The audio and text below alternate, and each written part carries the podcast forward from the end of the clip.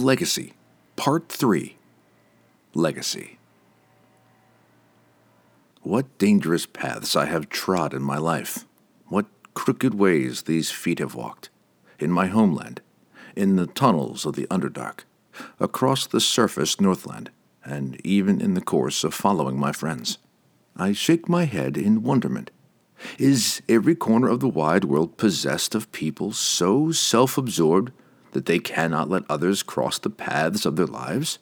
People so filled with hatred that they must take up chase and vindicate themselves against perceived wrongs, even if those wrongs were no more than an honest defense against their own encroaching evils. I left Artemis Entreri in Calimport, left him there in body and with my taste for vengeance rightfully sated. Our paths had crossed and separated to the betterment of us both. Entreri had no practical reason to pursue me, had nothing to gain in finding me but the possible redemption of his injured pride.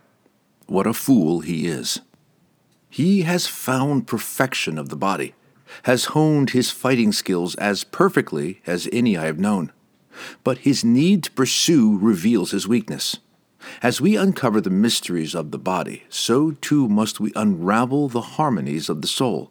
But Artemis Entreri, for all his physical prowess, will never know what songs his spirit might sing. Always will he listen jealously for the harmonies of others, absorbed with bringing down anything that threatens his craven superiority. So much like my people is he, and so much like many others I have met of varied races, barbarian warlords whose positions of power hinge on their ability to wage war on enemies who are not enemies dwarf kings who hoard riches beyond imagination, while, when sharing but a pittance of their treasures, could better the lives of all those around them, and in turn allow them to take down their ever present military defenses and throw away their consuming paranoia. Haughty elves who avert their eyes to the suffering of any who are not elven, feeling that the lesser races somehow brought their pains unto themselves. I have run from these people, passed these people by, and heard countless stories of them from travelers of every known land. And I know now that I must battle them, not with my blade or army, but by remaining true to what I know in my heart is the rightful course of harmony. By the grace of the gods, I am not alone. Since Bruenor regained his throne, the neighboring peoples take hope in his promises that the dwarven treasures of Mithril Hall will better all the region. Catti-brie's devotion to her principles is no less than my own. And Wulfgar has shown his warrior people the better way of friendship, the way of harmony. They are my armor, my hope in what is to come for me and for all the world. And as the lost chasers, such as Entreri, inevitably find their paths linked once more with my own, I remember Zaknafein, kindred of blood and soul, I remember Montolio and take heart that there are others who know the truth, that if I am destroyed, my ideals will not die with me. Because of the friends I have known, the honorable people I have met, I know I am no solitary hero of unique causes. I know that when I die, that which is important will live on. This is my legacy. By the grace of the gods, I am not alone. Drizzt Do'Urden. Chapter 11 Family Business Clothing flew wildly.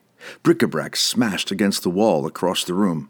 Assorted weapons spun up into the air and twirled back down, some bouncing off Bruenor's back. The dwarf, top half buried in his private locker, felt none of it, didn't even grunt when, as he rose for a moment, the flat side of a throwing axe struck and dislodged his one horned helmet. It's in here, the dwarf growled stubbornly, and a half completed suit of chainmail whipped over his shoulder, nearly clobbering the others in the room. By Moradin, the damned thing's got to be in here. What in the nine? Thibbledorf Pwent began, but Bruenor's ecstasy cut him short. I knowed it, the red bearded dwarf proclaimed, spinning up and turning away from the dismantled chest. In his hand, he held a small, heart shaped locket on a golden chain. Catti-brie recognized it instantly as the magical gift Lady Alustriel of Silverymoon had given Bruenor that he might find his friends who had gone into the Southland. Inside the locket was a tiny portrait of Drizzt, and the item was attuned to the drow, would give its possessor general information about Drizzt Do'Urden's whereabouts. This'll lead us to the elf, Bruenor proclaimed, holding the locket up high before him. Then give it over me, king, said Pwent, and let me find this strange friend of yours.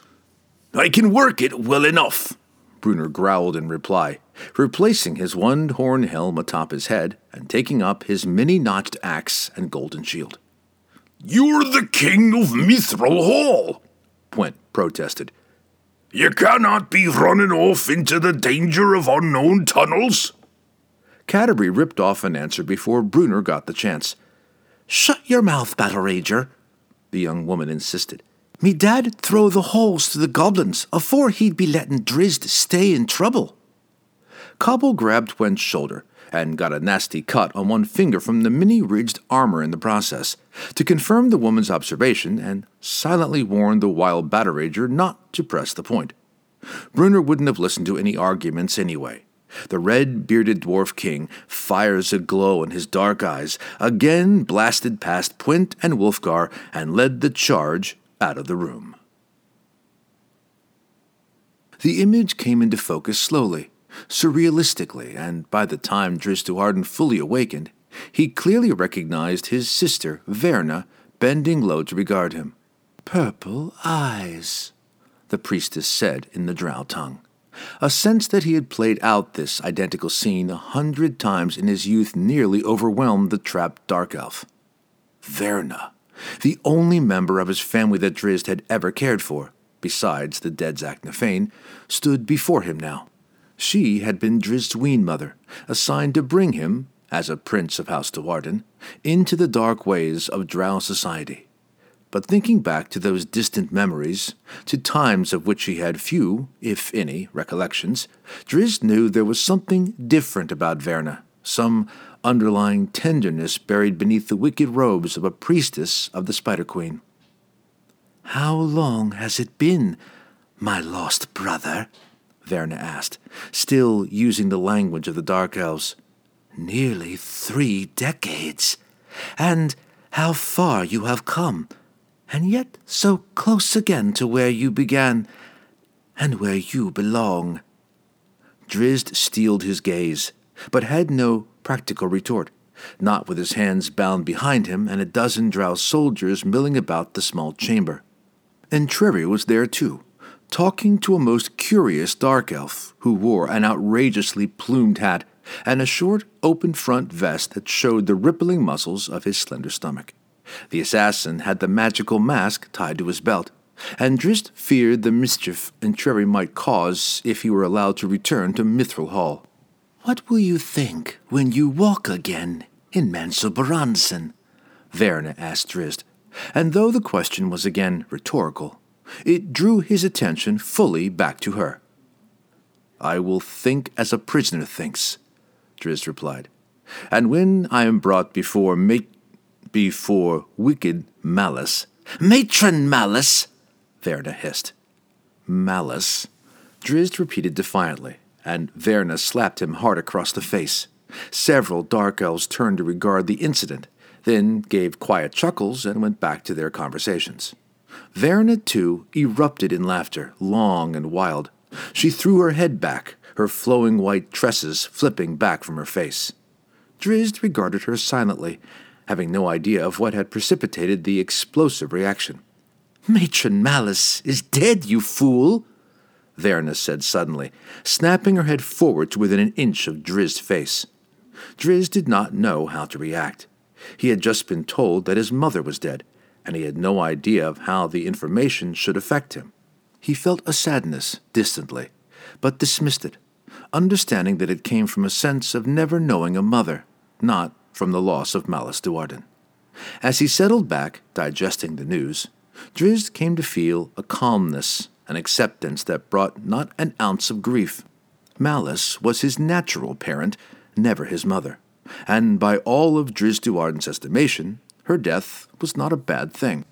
You do not even know, do you? Verna laughed at him. How long you have been gone, lost one? Drizzt cocked a curious eye, suspecting that some further, even greater revelation was yet to be spoken. By your own actions, House Do'Urden was destroyed, and you do not even know. Verna cackled hysterically. Destroyed? Drizzt asked, surprised, but again, not overly concerned. In truth, the renegade drow felt no more for his own house than any other in Menzoberranzan. In truth, Drizzt felt nothing at all. Matron Malice was charged with finding you, Verna explained. When she could not, when you slipped through her grasp, so too did the favor of Lolth. A pity, Drizzt interjected, his voice dripping with sarcasm. Verna hit him again, harder, but he held firm to his stoic discipline and did not blink. Verna spun away from him, clenched her delicate but deceptively strong hands in front of her, and found breath hard to come by. Destroyed, she said again, suddenly obviously pained. Taken down by the will of the Spider Queen. They are dead because of you, she cried, spinning back at Drizzt and pointing accusingly. Your sisters, Briza and Maya, and your mother, all the house, Drizzt Do'Urden, dead because of you. Drizzt gave no outward expression, an accurate reflection of his absence of feelings for the incredible news Verna had just thrown at him. And what of our brother? he asked, more to discern information about this raiding force than for any sincere cares about Dinin's well deserved demise. Why, Drizzt, Verna said with obviously feigned confusion. You have met him yourself. You nearly took one of his legs. Drizzt's confusion was genuine until Verna finished the thought. One of his eight legs. Again, Drizzt managed to keep his features expressionless. But the stunning information that Dinin had become a Drider certainly had caught him by surprise. Again, the blame is yours, Verna snarled, and she watched him for a long moment, her smile gradually fading as he did not react. Zaknafein died for you, Verna cried suddenly, and though Drizzt knew she had said it only to evoke a reaction, this time he could not remain calm. No! he shouted back in rage, lurching forward from the floor, only to be easily pushed back to his seat. Verna smiled evilly, knowing she had found Drizzt's weak spot. Were it not for the sins of Drizzt Do'Urden, Zaknafein would still live, she prodded. House Do'Urden would have known its highest glories, and Matron Malice would sit upon the ruling council. Sins? Drizzt spat back, finding his courage against the painful memories of his lost father. Glories? he asked. You confuse the two. Verna's hand shot up as though to lash out again, but when stoic Drizzt did not flinch, she lowered it. In the name of your wretched deity, you revel in the evilness of the drow world, the indomitable Drizzt went on. Zaknafein died. No, was murdered in pursuit of false ideals. You cannot convince me to accept the blame. Was it Verna who held the sacrificial dagger? The priestess seemed on the verge of an explosion, her eyes glowing intensely and her face flushed hot in Drizzt's heat seeing eyes. He was your father, too, Drizzt said to her, and she winced in spite of her efforts to sustain her rage. It was true enough. Zaknafein had sired two and only two children with malice. But you do not care about that. Drizzt reasoned immediately. Zaknafein was just a male after all, and males do not count in the world of the drow. But he was your father, Drizzt had to add, and he gave you more than you will ever accept. Silence! Verna snarled through gnashing teeth. She slapped Drizzt again, several times in rapid succession. He could feel the warmth of his own blood oozing down his face. Drizzt remained quiet for a moment, caught in private reflections of Verna and of the monster she had become. She now seemed more akin to Briza, Drizzt's oldest and most vicious sister, caught up in the frenzy that the Spider Queen always seemed ready to promote. Where was the Verna that had secretly shown mercy to young Drizzt? Where was the Verna who went along with the dark ways, as did Zaknafein, but never seemed to fully accept what Lolth had to offer? Where was Zaknafein's daughter? She was dead and buried, Drizzt decided, as he regarded that heat flushed face, buried beneath the lies and the empty promises of twisted glory that perverted everything about the dark world of the Drow. I will redeem you, Verna said, calm again, the heat gradually leaving her delicate, beautiful face. More wicked ones than you have tried, Drizzt replied, misunderstanding her intent. Verna's ensuing laughter revealed that she recognized the error of his conclusions. I will give you to Lolth, the priestess explained, and I will accept, in return, more power than even ambitious Matron Malice ever hoped for. Be of cheer, my lost brother, and know that you will restore to House Do'Urden more prestige and power than it ever had known before. Power that will wane, Drizzt replied calmly, and his tone angered Verna more than his insightful words. Power that will raise the house to another precipice so that another house, finding the favor of Lolth, might push down Do'Urden once more. Verna's smile widened. You cannot deny it, Drizzt snarled at her, and it was he who now faltered in the war of words, he who found his logic, however sound, to be inadequate. There is no consistency, no permanence in Menzoberranzan beyond the Spider Queen's latest whim. Good, my lost brother, Verna purred. Lolth is a damned thing, Verna nodded. Your sacrilege cannot harm me any more the priestess explained, her tone deathly calm. For you are not of me any more. You are nothing more than a houseless rogue whom Lolth has deemed suitable for sacrifice. So do continue to spit your curses at the Spider Queen, Verna went on. Do show Lolth how proper this sacrifice will be. How ironic it is, for if you repented your ways, if you came back to the truth of your heritage, then you would defeat me. Drizzt bit his lip, realizing that he would do well to hold his silence until he better fathomed the depth of this unexpected meeting. Do you not understand? Verna asked him. Merciful Lolth would welcome back your skilled sword, and my sacrifice would be no more. Thus would I live as an outcast like you, a houseless rogue. You do not fear to tell me this? Drizzt asked her coyly. Verna understood her renegade brother better than he believed. You will not repent, foolish, honorable Drizzt Do'Urden, she replied.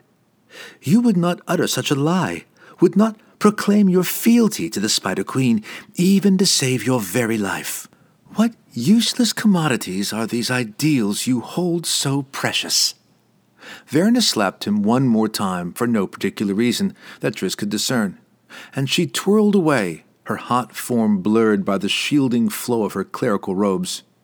How fitting that image seemed to Drizzt, that the true outline of his sister should be hidden beneath the garments of the perverting Spider Queen. The curious looking drow that had been conversing with Entreri walked over to Drizzt then, his high boots clacking loudly on the stone. He gave Drizzt an almost sympathetic look, then shrugged.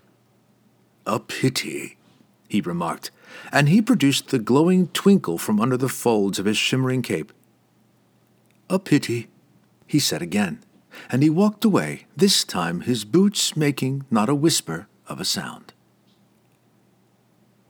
The amazed guards snapped to rigid attention when their king unexpectedly entered their chamber, accompanied by his daughter, Wulfgar, Cobble, and a strangely armored dwarf that they did not know. You heard from the drow? Bruenor asked the guards, the dwarf king going straight for the heavy bar on the stone door as he spoke. Their silence told Bruenor all he needed to know. Get to General Dagna, he instructed one of the guardsmen. Tell him to gather together a war party and get down the new tunnels. The dwarven guard obediently kicked up his heels and darted away. Bruenor's four companions came beside him as the bar clanged to the stone, Wulfgar and Cobble bearing blazing torches. Three then two is the drow's signal, the remaining guard explained to Bruenor. Three then two it is, Bruenor replied, and he disappeared into the gloom, forcing the others, particularly Thibbledorf, who still did not think it a good thing that the king of Mithril Hall was even down there, to scamper quickly just to keep pace. Cobble and even Hardy Pwent glanced back and grimaced as the stone door slammed shut, while the other three, bent forward with the weight of their fears for their missing friend, did not even hear the sound.